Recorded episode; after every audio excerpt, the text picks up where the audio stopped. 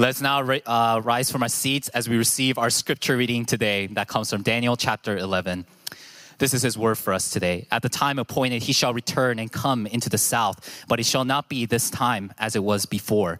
For ships of Kittim shall come against him, and he shall be afraid and withdraw, and shall turn back and be enraged and take action against the holy covenant. He shall turn back and pay attention to those who forsake the holy covenant. Forces from him shall appear and profane the temple and fortress, and shall take away the regular burnt offering. And they shall set up the abomination that makes desolate. He shall seduce with flattery those who violate the covenant, but the people who know their God shall stand firm and take action. And the wise among the people shall make many understand, though for some days they shall stumble by sword and flame, by captivity and plunder. When they stumble, they shall receive a little help, and many shall join themselves to them with flattery. And some of the wise shall stumble, so that they may be refined, purified, and made white until the time of the end. For it still awaits the appointed time. And the king shall do as he wills. He shall exalt himself and magnify himself above every God, and shall speak astonishing things against the God of gods. He shall prosper till the indignation is accomplished. For what is decreed shall be done. He shall pay no attention to the gods of his fathers, or to the one beloved by women. He shall not pay attention to any other God, for he shall magnify himself above all. He shall honor the God of fortresses instead of these. A God whom his fathers did not know, he shall honor with gold and silver, with precious stones and costly gifts. He shall deal with the strongest fortresses with the help of a foreign God. Those who acknowledge him, he shall load with honor. He shall make them rulers over many and shall divide the land for a price.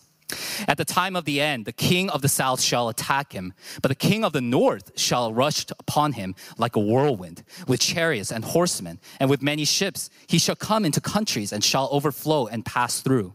He shall come into the glorious land, and tens of thousands shall fall, but these shall be delivered out of his hand. Edom and Moab and the main parts of the Ammonites, he shall stretch out his hand against the countries, and the land of Egypt shall not escape.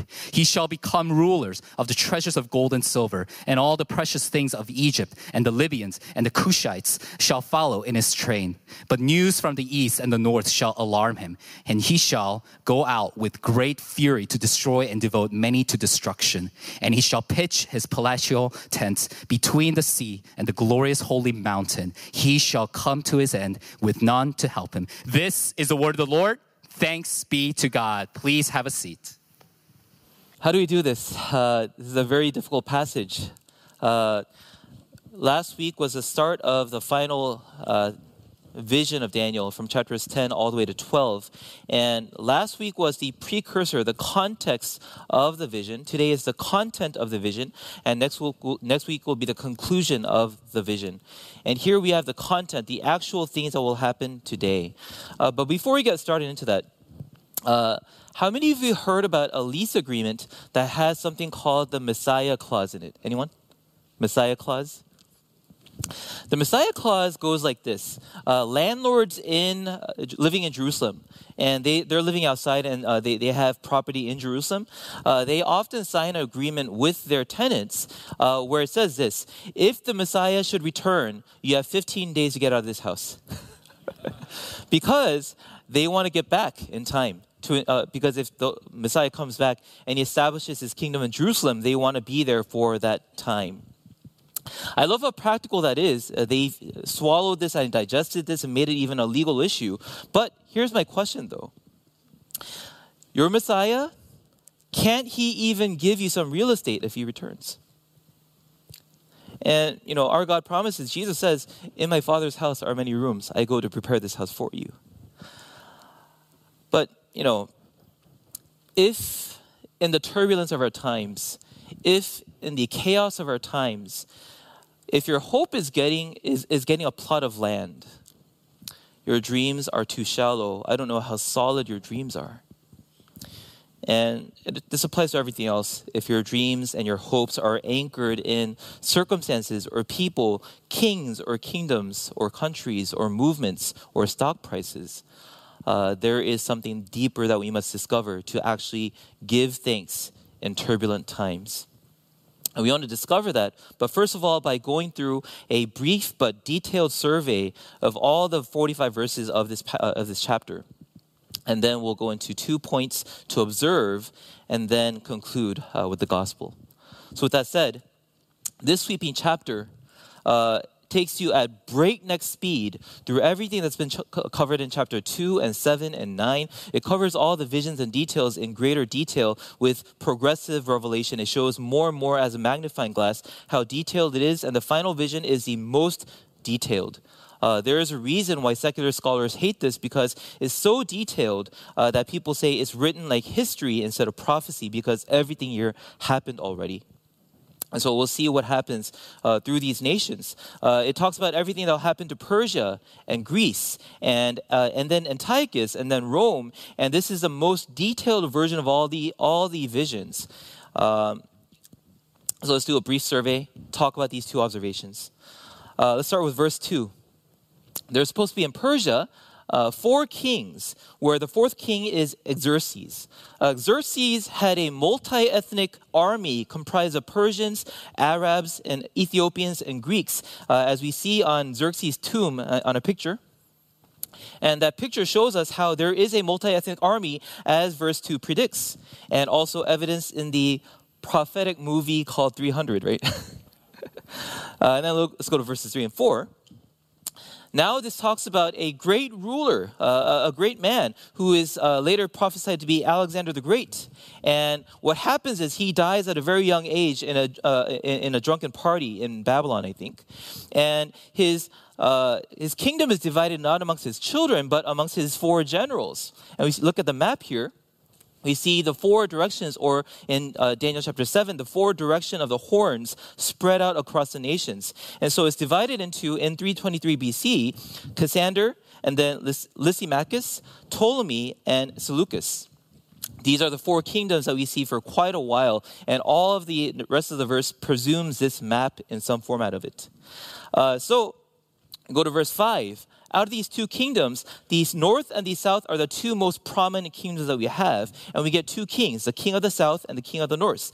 The king of the north is the Seleucids, and the king of the south is the Ptolemites. It's like two warring houses based on two generals from Alexander the Great's period.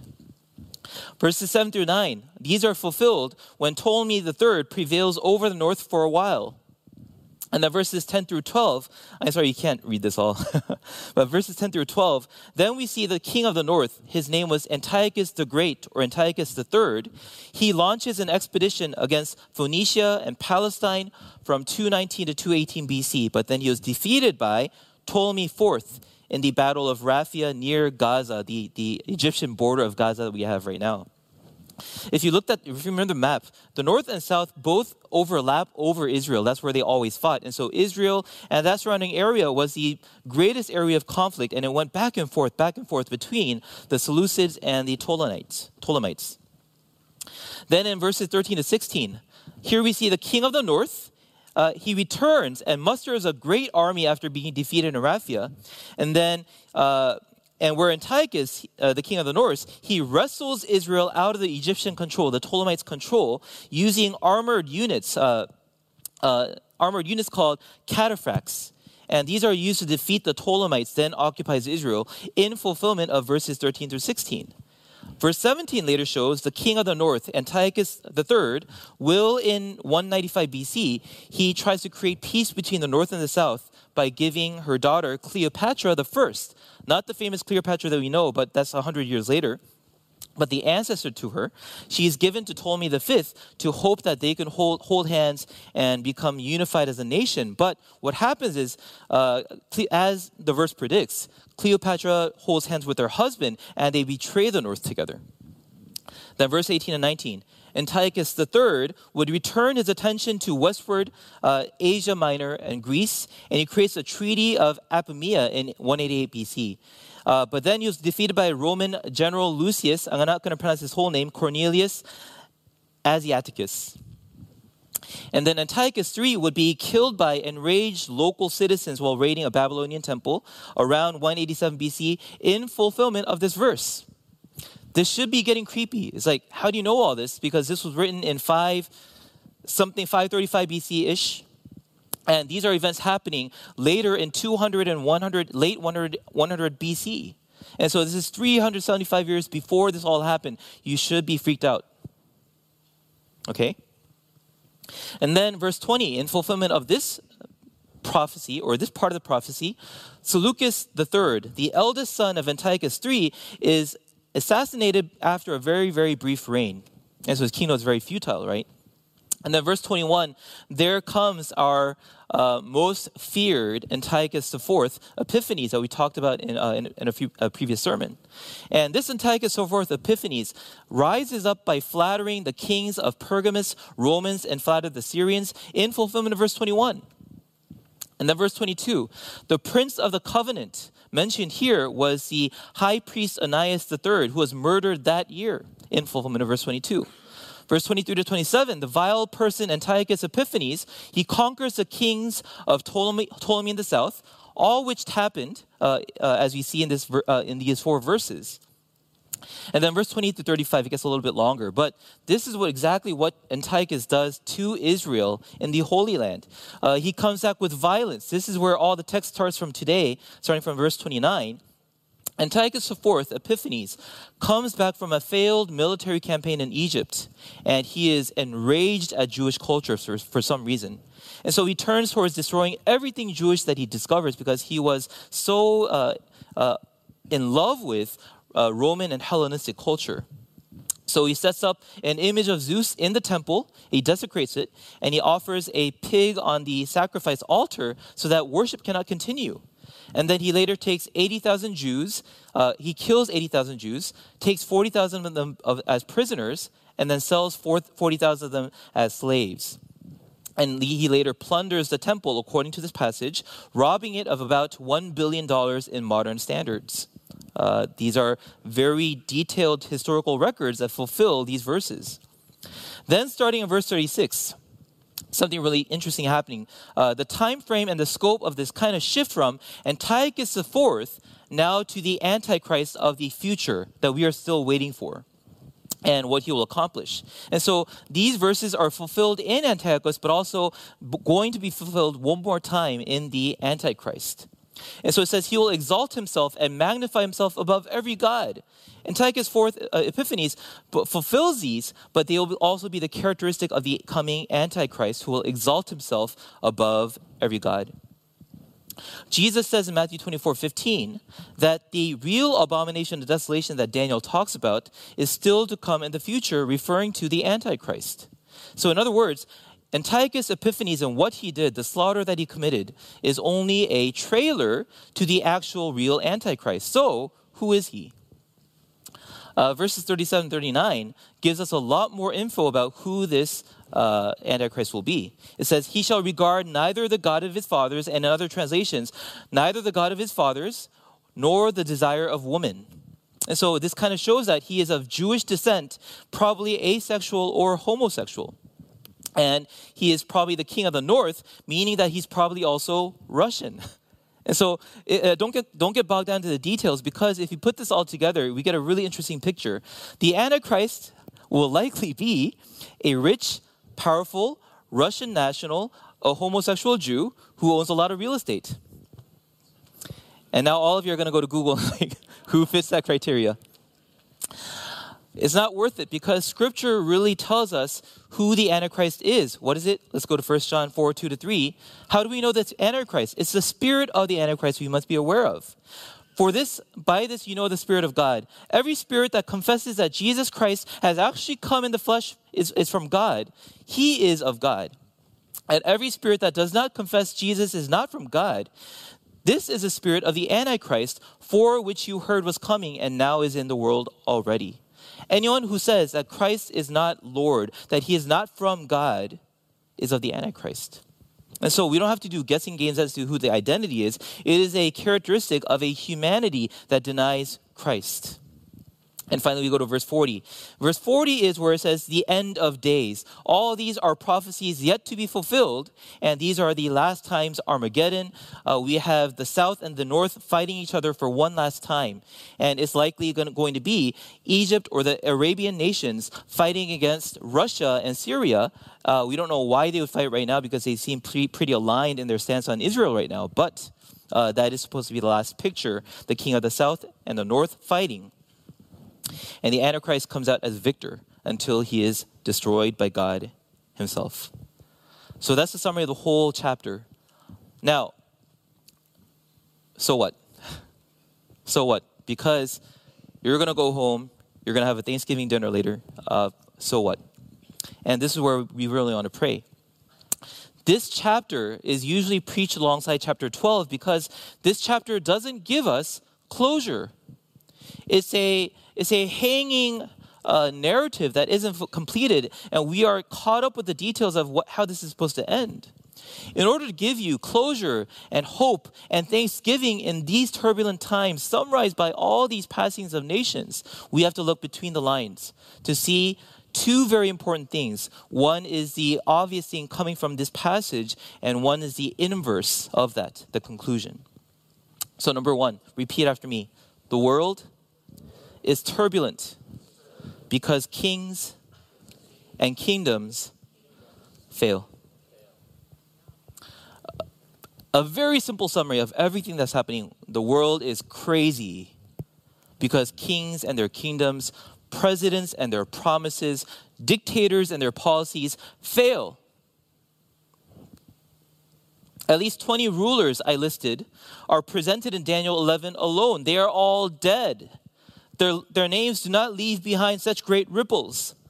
Those kings had missions and promises and conquests and missions that, that failed in assassinations, coups d'etats, broken peace treaties, failed marriages, and civil unrest. It doesn't work. What about our times? How many of us are saying, and this is where it gets practical, how many of us are saying, if only that political party disappeared? Or if only the cure to cancer is developed. If only technology and education would both advance astronomically, then we can be happy. Is that true? You got to know from the summary of the sweeping history of these four nations, it is not true. And yet, my challenge is you still live like it, as if one more purchase on Amazon will upgrade the quality of your life. That is not true. Let's get more realistic and local. A lot of you say, if only I get married, if only my children grow up well and happy and healthy, if only I could amass enough knowledge and skill and reputation, then I'll be happy. No. KCPC, if your hopes and your happiness and your thanksgiving depend upon people or movements or yourself or your own well being, you will be ultimately disappointed. I love how in Hannah's testimony she said, I do not rely upon my emotions. Relying upon emotions to judge where you are objectively is not the way to go. We have to look to God's word to see what it says about me and who I am to get a truth that extends kings and kingdoms. Who are we in Christ? We are beloved of the mighty God created as an image, with infinite dignity and worth that Christ died for to restore unto God forever. And that is the highest happiness we can get, prescribed by God and not from the moving, moving changes in the world. Please find your anchor and find your stone, find your rock, not in the turbulent times, but in something else that is deeper. Amen. This will impact mental health. This will impact emotional health. This will impact relationships if we discover that this world is not where our hope lies in. God Himself contrasts Himself with all of creation by His knowledge and power and His character. His challenge is in, in Isaiah 41, 21 to 23. He cries out to idols and kings and governments. This is what He says Present your case Bring forth your strong reasons, says the king of Jacob. Let them bring forth and show us what will happen in the future. Let them show the former things, what happened before, and what they were, that we may consider them and know the latter end of them, or declare to us the things to come. Show us the things that we may consider them and know the latter end of them, or declare to us the things to come. Show the things that are to come hereafter, that we may now know that you are God's. Yes, do good or do evil, so that we may be despaired and see it, dismayed and see it together. The challenge that God has for idols and gods and philosophies and governments and kingdoms is to tell the future or control it. And Alexander the Great would tell you, I couldn't even divide my kingdom amongst my kids if he had any. I don't know. I have to look it up again. We cannot control, let alone know the future. Scripture's main accusation against idols and false gods and proud kings is that they are powerless. Will you stake your happiness on things that are powerless, or will you let your hope rest upon God Almighty, who wrote all this in scary accuracy? Number two, this is the inverse. How do we have thanksgiving? Repeat after me Thanksgiving is possible because God's mission and God's kingdom will never fail. Amen. Amen. I read Daniel chapter uh, 11 very many times this week. And every time I read it, I was finding this weird sense of frustration. I didn't know where it came from until I discovered it came from the cadence of how I read it. Like there was a rhythm that kept on being broken as I read it, and it came from the word shall. The word shall in chapter 11 and 12 is used how many times? 107 times. What does shall mean? I, I, I did this manually. I didn't look it up on ChatGPT. I, I underlined every shall because I was getting so frustrated because it cut the flow of my reasoning. And shall means it will or it must happen. It's a prophecy. So, this word is used 107 times, and out of this, every 85 instances of shall, up to verse 40 before the end times, have been fulfilled. Do you get that? It's all been fulfilled, and there are 28 shalls that remain. Get this, right? 85 have been fulfilled, eight, 28 are coming. Now, actually, that doesn't add, up, think of it, but uh, I'll get a correct number afterwards. if each event had a, let's, let's be generous and be more generous than like a, a lotto, right, a lottery. If each event had a 1% chance of happening, which is quite gener- generous, then the possibility of 170 events happening is apparently 1 over 10 to the 214th power. That is an astronomically, I asked ChatGPT on this, it's astronomically impossible for this to happen. It is like, like fine tuning of the universe level impossible for chapter 11 to have happened. So every secular scholar will say, this cannot happen. This was written as history, not as prophecy.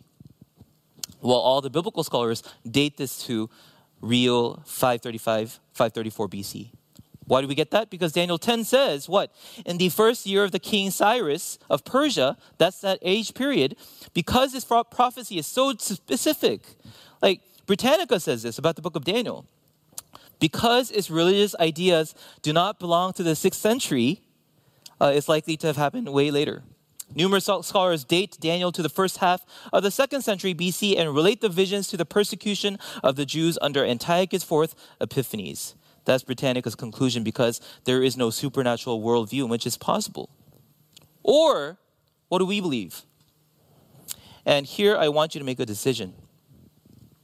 Agree with Britannica or agree with this God exists, He's all powerful, and He's in control of the future. I, I want you to make a decision because you're presented with the facts now. And a lot of us live as if God doesn't control anything. When we understand God's sovereignty, I want you to make a decision. Stop being on the fence as if God is just a good helper or a counselor, but not a sovereign king. And on the other side is, yeah, this is good literature, but it's probably historical. And you have all these, you know, uh, new ideas about Scripture that Scripture itself doesn't talk about. Make a choice. Either God is God or He is not. Now, Isaiah 46, 9 through 10 says this I am God and there is no other. I am God, and there is none like me, declaring the end from the beginning, and from ancient times things that are not yet done, saying, My counsel shall stand. Amen. This is the God that we believe in. So, all idols, kingdoms, and philosophies fall short of the test of time. No one knew this but Daniel. Let me tell you a different story now. Daniel chapter 2 talks about the statue that Daniel predicted for King Nebuchadnezzar and how the nations would fall afterwards. And remember what happens at the end. A stone rolls off a mountain and it hits the bottom feet of clay of that statue so it falls over so that that rock, is what it says about it. And the days of those kings, the God of heaven will set up a kingdom that shall never be destroyed, nor shall the kingdom be left to another people. It shall break in pieces all these kingdoms and bring them to an end, and it shall stand forever. Just as you saw the stone was cut from a mountain by no human hand, and that it broke into pieces the iron, the bronze, and the clay, and the silver, and the gold. A rock not made by human hands is where we find stability in the turbulence of the world, and that is Jesus Christ. History will now show that this rock was a person, the Messiah. And this Messiah, he needed to become so many things. We'll talk about some of the prophecies here. He needed to become a child who grows up to rule in peace, Isaiah 9 5. Or a judge and a descendant from the line of Judah, Genesis 49 10 through 12. And also from the line of David, Isaiah 11 1 through 4. He also needed to be a great warrior, Numbers 24 1. A humble king, Zechariah 9 7, Zechariah 9 7, also riding on a donkey. And then the prophesied Son of Man, according to Daniel 7:13, who would crush the head of the serpent, Genesis 3:15. He needed to be born in Bethlehem, a native of Nazareth, a blessing to the nations, offspring of Abraham, Isaac, and Jacob, Judah, and then David, a lion or a lamb that fulfills the law and the prophets. Mathematician Peter Stoner illustrates what it takes to fulfill just eight of these prophecies in one lifetime. He says, I'm quoting from him, we take 10 to the 17th power silver dollars and we lay them across the state of Texas, and they will cover two feet of silver coins. Now mark one of these silver dollars and stir the whole mass thoroughly, color them red, color one of them red, and then blindfold a man and tell him to pick a coin. That's how likely it is to find a Messiah. Out of eight prophecies. Now listen to this. How many prophecies are there about the Messiah? J. Barton Payne found 574 verses in the Old Testament that point to the coming Messiah and his kingdom. And a more conservative estimate, Alfred Edersheim, found 456 Old Testament verses referring to the Messiah or his times. And at minimum, the most conservative scholars find that Jesus fulfilled at least 300 prophecies in his earthly ministry. We are beyond astronomical now. This is impossible. Remember the formula? Let's show the formula if you have it. It's P1 times P2 times P3. What that means is it's a probability of one event times the probability of the next event, and the next event all the way to 175 determines the whole, uh, sorry, 107 determines the whole probability of the prophecy. Jesus is multiplying that to 300, and even if one of these probabilities is zero, then the whole thing doesn't work. Now, where could this be stumped? Jesus is prophesied to what? Die and rise again. That is probability zero. This is an impossible prophecy for anyone to fulfill, and yet he rose from the grave. He sits on the right hand of God. No historian is able to debunk Jesus' resurrection. Therefore, what are we trying to say? God loves you so much, He did the impossible for you. That is where our hope rests upon. Jesus did not come into the world as a mathematical formula. he didn't come into the world as an impossibility. He didn't come to say, ta-da, see how powerful God is. That's not what he's trying to say. He came in the flesh to serve humanity, to bear the cross, to bear our sin, and he now intercedes for us in the Holy Spirit while kings and kingdoms fall, and his love will not. Kings and kingdoms will fall, but his love will not. That is the anchor that we rest upon in turbulent times. My challenge for you is to find something that gives you peace in chapter 11. You will not find anything that gives you peace in chapter 11 because it's all about the state of affairs in the world right now. And you see it, you see it in the world. But Deuteronomy 32 4, that is our hope.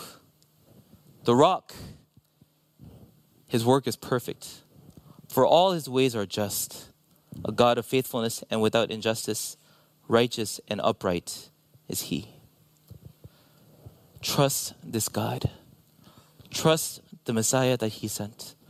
Trust in Jesus Christ, the mathematical improbability, as we talked about today, but also the one who came in the flesh to save you at impossible odds.